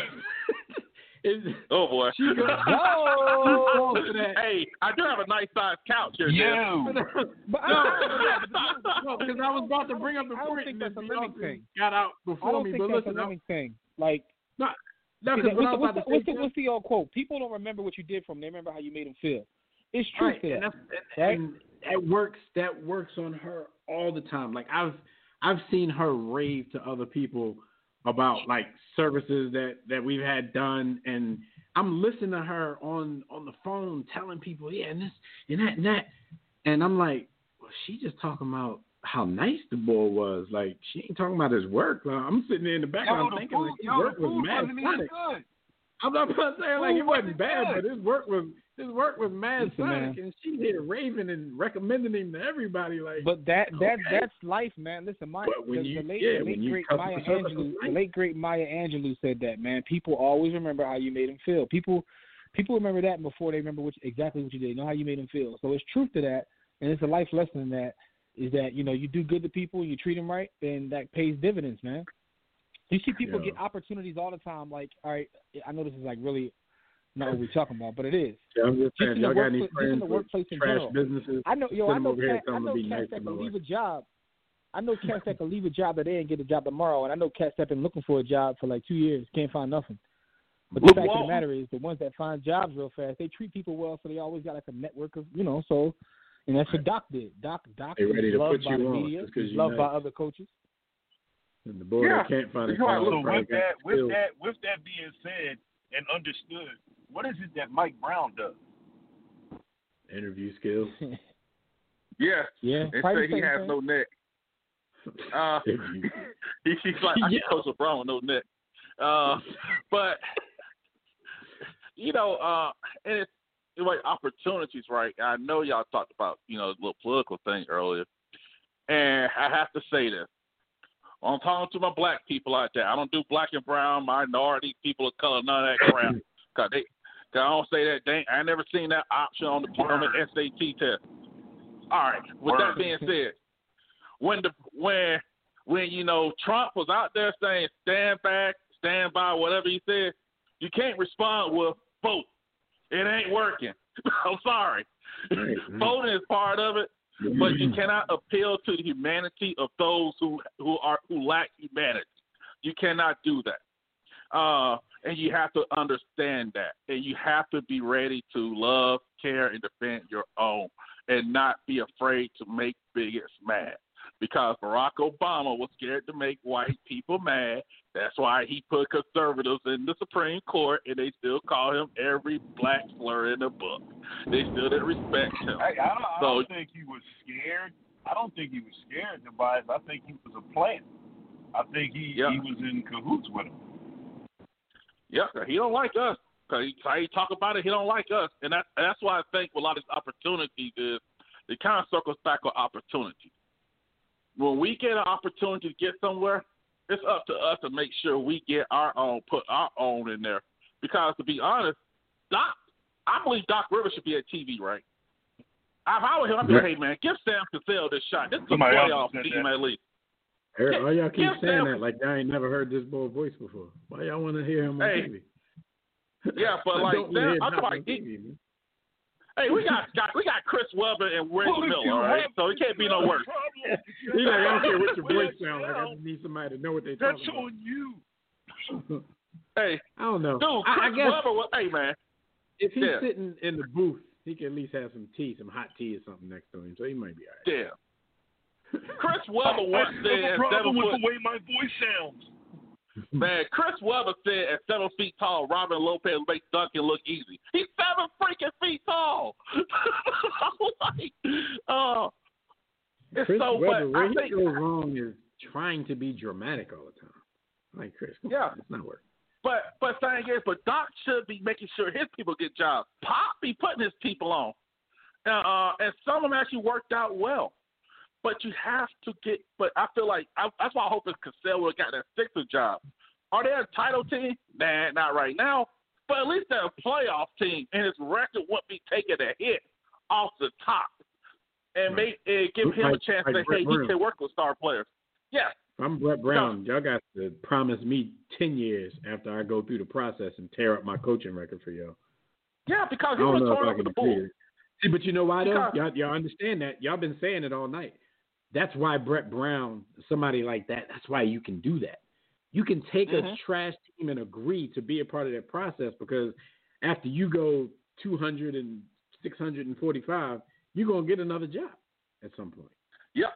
He's going to get a job, but I'm I'm I'm, I'm also thinking like, is Brett Brown, you know, did he do enough to be able to get another job? But I don't know. He's an assistant, man, and I, you know, he's an assistant, and uh, and all I got to say is that the reason, my last thing is the reason Trump brought up Philadelphia in his statement because he got tired of Carson Wentz too. He's mad too. He's mad like Rob, and I, Bad and things happening. Well, he did Yeah, bring know back what Big football, so yeah, with, with, with that situation, a lot of times it's that, like we always say in football, your organization matters. If they ain't putting the players around the guy to protect him and all that good stuff, you can put Jalen Hurts in there. What the hell is Jalen Hurts gonna do? Have they watched him in Alabama? what the hell he gonna do with that, that lineup? He gonna get, Uh, he gonna get hurt. Jalen Yeah. Hurts is going to get hurt. Yeah, they, they talk benching the guy. What the hell he's gonna do? And that and that's why I think when He's people gonna say get bench the quarterback, hurt once where you gonna go? Philly Fans get a hold of him. They gonna call his Yeah. name and he ain't gonna do shit. yeah, but hey, but you guys have a good one, man. You guys take it easy, man. And stay, All and stay off those milk No yachts, doubt. B. Austin. I'll let you next week. Peace. All right, man. We're gonna take one more call before we speed round the rest of this and get up out of here. We got Rob calling in from uh, out in California. He's about to Calling trade the from the whole bar Eagles spot. organization. Go ahead, Rob. Trade him. What's up, here. man? It's your Don't boy. worry. It's your boy. It's your boy, Big Rob, aka Yo. Don't make me get your take, take this ish, and and make you hold the camcorder. What's good, man? I'm excited. Yo. Damn. You stuck in like that. Take your Shout out chick. to Murder Move, man. It's your boy, Big Rob, aka yo, I'm excited, man. I can't, I can't, yo, I can't, yo, I'm excited. But first of Hey, all, I'm excited. you know, first of all, about I'm to shout get to that Jimmy. chip, boy. That trophy. Shout, shout out to Jimmy. You called a long time ago. I asked him, you know, um, what would it take to to take to help the Lakers rebuild? And he said, "Come on, man, LeBron." And I was just like, you know, Lakers, we don't Lakers fans, we don't like him, but you know what? When it That got worse, That, when things when things got genius worse, I was thing to say. That was. and then B. Austin No, I'm was just saying like, that wasn't like. and B. Austin was like, "Oh, you a LeBron fan now?" And I was like, "Yes, I am." Yeah, yeah, yeah, yeah, yeah, yeah, yeah, definitely. I knew all that. I knew all that hate you used to shoot his way wasn't authentic. Well, you will LeBron. You will be a LeBron fan too if your team was in the finals. How about that? A- a- a- absolutely not. Right. Hey, You don't y'all know be- my y'all character. Like, this dude called Donovan McNabb all kinds of hor- all kinds of stuff that you can't say on radio while we were in the Super Bowl.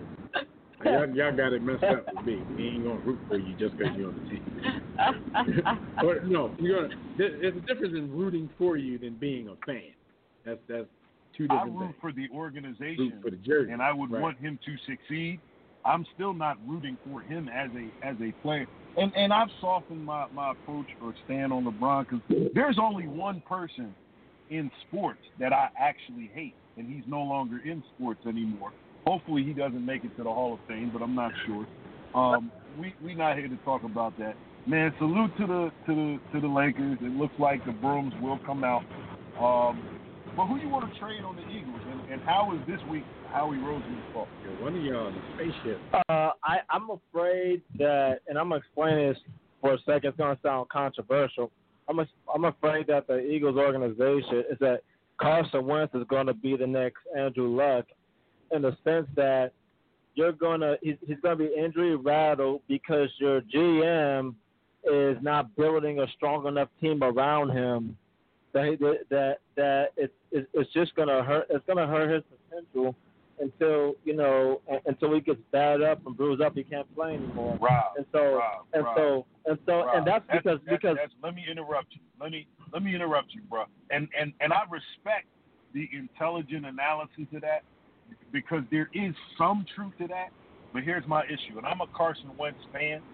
Man, hold Carson Wentz accountable, man. He playing like turducken sauce, dog.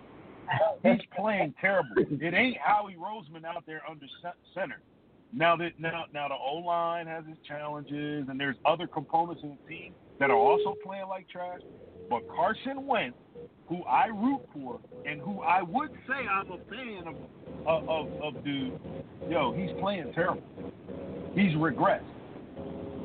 I I I He's think regressed. I One of y'all think he, sound like y'all he, he's Spy Hunter. he's he's having a bad season, and we just got. I, I'll keep my my boy in prayer. It's just that he got he he just has to find his mojo. The the, the thing is, is is the thing is is that is it what's going to happen with confidence? Is he is he going to lose his confidence? Because once you lose your confidence, your other you, you're over. You might as well be like Jay Cutler. You know what I'm saying? Once you lose your confidence, you know it's, it's, you're you're done. So I think a lot. I think I think that's a I think that's an issue now, though, Rob. I think a, a big reason that he's playing the way he is is because of confidence issues. Um, it's weird because you know the last, not the last we saw him, but you know he made a nice his you know with his play, he led them to a nice little run at the end of the season last year, with not a lot of weapons out on the field. So you would think his confidence would be sky high, but then I don't know. I think maybe being in that playoff game for that short amount of time, getting hurt, and the fans kind of be, you know being right back down on you for getting hurt. Like maybe his confidence is shot. Maybe he thinks you know anything I do, I'm gonna end up hurt. Um, it, he's definitely Dev, thinking. Dev, I know exactly. I know exactly what it is. Exactly what it is. Carson Wentz is used to being in a situation where he's able to play like a playmaker, which means he, there's limited discipline. He's got to freelance. He's got to make it on his own, and there's no pressure for him to fall in line and distribute the ball and play quick and play NFL football. At the end of last season, they had to lean on him to get us into the playoffs. But in a normal circumstance, that's not the way you want your franchise quarterback to have to play week in and week out. So now he's picked up some bad habits. He's like, look, dog, we back to the beginning of the season. Get rid of the ball quick. Stop staring your receivers down. Get your footwork together. Cannot hold on to the rock. truck stop. But he's still he's still out there trying to do Big Ben slash Cam Newton impersonation. And that shit ain't gonna work for him, man. He gotta get it together. But you know what it is though? Carson Wentz. Like you only hear this type of conversation that I'm bringing up about black quarterbacks. Like maybe like maybe they shouldn't be trying to keep him in the pocket. Yeah, yeah, exactly. seem They to should- be- you're, you're right. Now, that's the play call. It- it- it- exactly. 'cause most- Pederson most- Pederson most- deserves blame because he needs to call the he needs to call the games a lot better. Definitely and- deserves and- blame. This dude played for a his tie last week. This dude I think- punted I- um, with ten seconds left in the do- tie game. do you think Yo, Pederson he, needs he's a on my filter? list, and I hate him forever for that. Do, do you you say, think Ron? Pearson needs? Do you think Pearson needs a filter? Because we, we always talk about how um, the the coach for the Colts was his filter, and I was calling for, you know, Deuce Staley to um to be offensive coordinator, which didn't happen because he really needs a filter. Because you know Andy Reid is not pass. Pa- he was pass happy at the beginning. We get it, but but he always really wanted the running game. The same thing with Doug Pederson. You know, at times he could be getting pass happy, but he needs to maintain balance with running game. Do you think without Especially the offensive especially when Miles Sanders is averaging like seven yards a carry. yeah, yeah, yeah, yeah, yeah, yeah. Do you think the absence of an offensive coordinator is hurt is is has something to do with you know Carson Wentz progression Yes. and, and Doug In Pederson? a word, yes.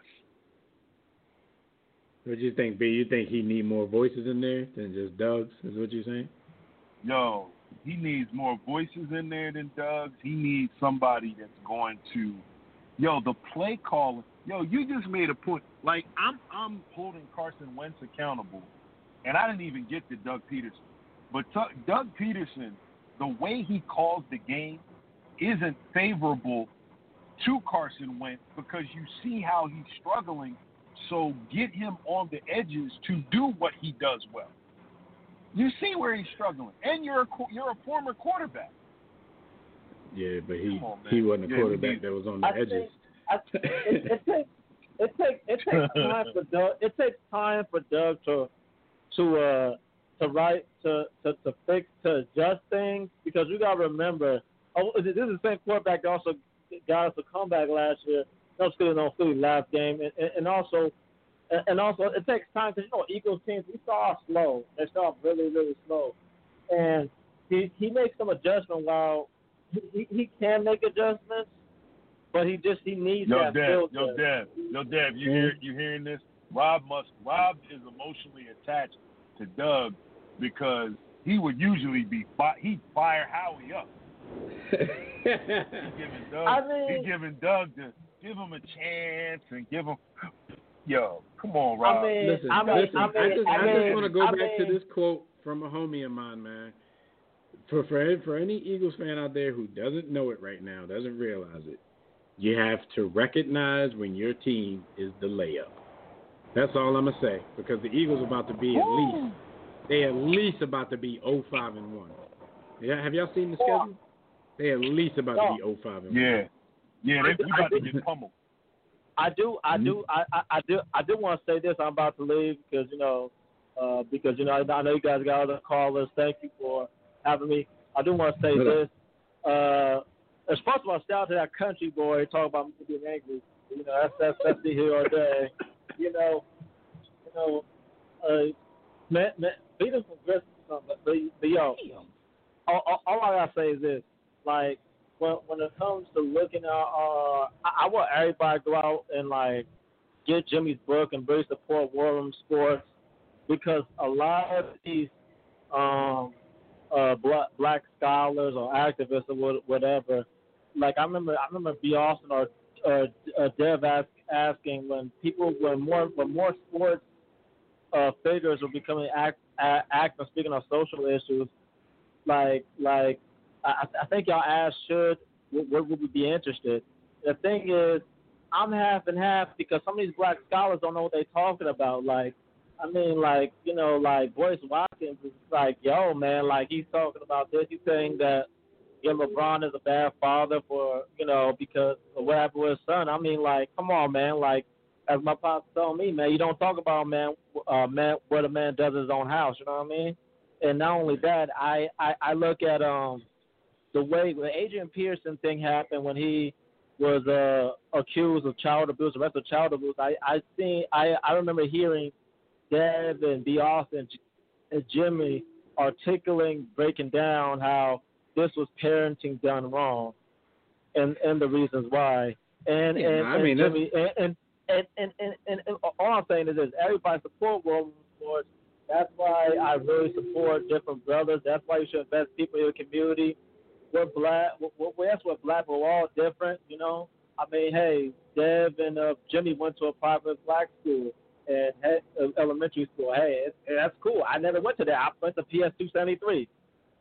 Uh, the street from the project. Hey, it is what it is. You know what I'm saying? So, so, so yeah, that's what I'm saying. Support, support, support your local, and and and, and, and for people who are giving Jimmy the eyeball uh, in the beginning, we were talking about how Trump helped help his finance. People don't understand that Republicans, since Reagan, has um, always they they they um always have they always support the they they, they always support the one percent. That's what that's what's going to happen. So the, as, as my nana said, as my nana said, Robert, the Trump is in office, invest in the stock market. Trust me. Every time a Republican in office, the stock market goes up. And she was right. About, You know what I'm saying? and Jimmy is definitely in the one percent, man. Good point. Good point. Nah, I'm broke, baby. I mean, I mean, See, but but but, there, but but but there's a difference. Is he is he in the the the the um Bob Johnson one percent where he just loves Trump, No, or is I'm he in the one No, no, like no. LeBron? Just love money. J- You're rich nigga. You got lawyers, but it ain't got nothing to do with Trump. What what happened to Rob? Rob, He dropped. listen, man. Let it be- He Rob. dropped. Thanks for your call, man. He dropped. man. His, his call dropped. Support everybody, man. Yo, we always say we getting out of here early. Appreciate it. Eight thirty already. But yo, I don't even know where we was, Dev. Um, All right, just real, real quick, man. Just quick. It's, we only got two stories of why y'all on the grind, man. Let's just bring them up. We ain't All right. gotta have Here's bars on them. line, I man. definitely want people to hear about it. yeah. Why you why you're on the grind? Brought to you by Sports the Book. You should how get it already. SportsTheBook.com or WarRoomSports.com. But listen though, LeBron bought a thirty-six million dollar LA mansion while he was in the bubble. Swag. Yo, he bubble balling. Yo, he he Yo. just made all y'all look broke. Yo, Brian Brian cut like four deals while in the bubble. He cut a deal for like you know um the voting job. My man like took a company public. My man, my man Brian getting business done while he's in the bubble. Man, shout to Brian. Yeah. Um, Where Jay said like ninety eight, Brian just Brian just bought a mansion on a two way. Yo, man. Yo, Jay- Brian just Jay-Z is taking action of- into it. Come on, man. Yo, he about to win a chip, bought a mansion. Yo, Jay Z um is having actionable items, and he's appointing the first black executive to produce the Super Bowl halftime show. You know what I'm saying? I, so I, I would have uh, thought Jay was Carter the executive producer of the Super Bowl halftime show last year. I would have thought that. No, He's just pulling the string. I mean, you know, he's pulling Um, the strings in terms of who gets where. Shout out to the jester. I mean, that's. I, I don't want to my man diminish what he's doing. Like, but like, I expected that. Like, you better. Like, this point, like, what's, Yo. what's the point of dealing with them if you're not putting black people on? You know what I mean? But Jay Z has somehow positioned himself as like the most powerful man in music. Like he he's literally at this point about to be more powerful than L.A. Reid and all the other like the old guard, so to speak. I was looking at the Grammy nominations that came out today. I swear every artist that got nominated were like Roc Nation. Like it's almost like you had to be a part of his label to get nominated for a Grammy. I'm like he somehow positioned himself as that dude. Salute to him for that. But uh, Yeah. you know they still got us Negroes. it's one of the things. Like, you tell me, like kind of awkward silence. It's like, all right, I I bang with it, but then you're like, all right, like I got nothing else to say. Like, all right. Yeah. I mean, Like, I kind nothing of to say, man, expected I mean, that. Like, listen, man. you know what I mean? Listen, But man. shout out, shout out. I- here's what I'll say. Shout out to the boy What for doing what he's doing, man. Like, you know, I, I feel about- like we need people working at all levels, man. I think us, us as a folks, are so far behind. we need people in the system, Still past that. people outside the system, people building the system, people kneeling, people not kneeling. We need, we need everything, dog. That's how messed up we are. We need everything. So, do what you gotta do, dog. Um, but before we get out of here, Dev, tell the folks what happened this date in sports history. All right. And the crazy part is the the stories that came out, they still ain't really say the person's name. They just they still Jay Z still the star in this whole thing. he pointed a black person. What's their name? I don't know. Um, this date in sports history brought to you by Digital Extreme Technologies. If you or your business need a custom website, you can get dynamic, professional, and most of all, affordable custom websites at Digital Extreme Technologies, man. No need to break the bank. Just hit them up. They got financing options. Tell them that the homies over at War Room Sports sent you. You can do that at digitalextremetech.com or call 267-205-4203. Holla at them. All right, this date in sports history. Two quick things. October 1st, 1961, New York Yankees right fielder Roger Maris, y'all know the story, becomes Major League Baseball's all-time single-season home run leader when he passes Babe Ruth's mark with number 61. He got that hit off, that home run off Boston rookie Tracy Stallard, and a one to nothing win at Yankee Stadium. So not only did he go for the record and hit his 61st, it was the only run of the game, won the game for him. October 1st, 1975, the thriller in Manila. Muhammad Ali stops his rival, Joe Frazier, shout out to Philly, in 14 rounds in Quezon City in the Philippines to retain his WBC, WBA heavyweight title. So we like to give a war room salute to these gentlemen in these historical moments. Shout out to everybody involved. Um, let's get up out of here, man. Yes, sir. Thank you, brothers and sisters, for joining us for another briefing in the War Room. Shout to everybody in the chat room, on Facebook, Twitter, people in our group chat. Everybody at calling the truck stop, one of them dudes was at. yeah, you already know, man. Tune in next week, live right here on demand. We catch up on everything going on in the sports world. Um, how many games can we possibly have between now and then? Maybe the finals will be over. I doubt it. Man. They're gonna have a little break. so until then, enjoy your weekend. Lakers in Enjoy two. finals.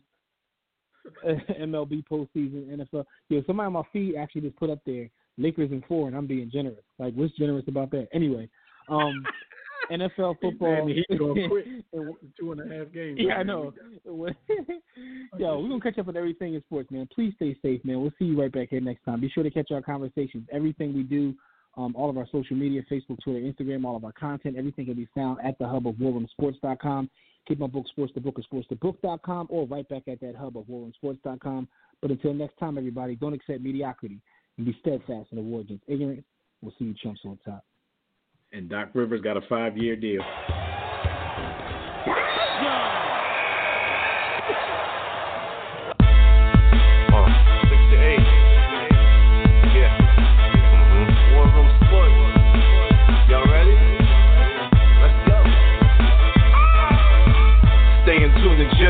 Know the blueprint. Yo. Every Thursday, six to eight, they do this. Shout out to Dev. PJ, B. Austin, Doc Bay on replay. Uh-huh. WarRoomSports.com. Get that mobile app. If not dial, 323 14 0012. They be going and you sensitive, then oh well. Yeah. Physical podcast, let's talk sports. Showtime like magic in the block push. Listen live, push one to join in. Rip your team or listen for your enjoyment. Hip hop scholars, pit stop and knowledge. Should be in sports credits, I ain't talking college. Five guys, no beef though. Corporate secret, but the streets know. Belafonte, I got a G flow. KC royalty, I'm in beast mode. Two hours, get your game up. Who's the best in sportscast? You better name us. War Room Sports.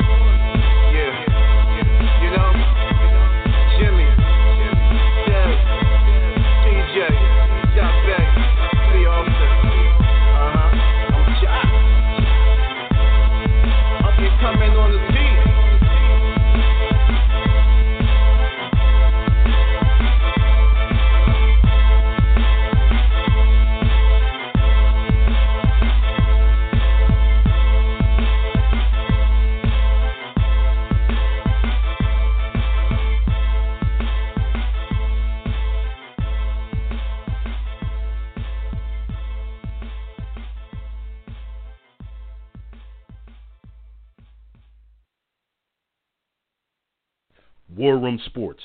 www.warroomsports.com. What? Ain't no more to it.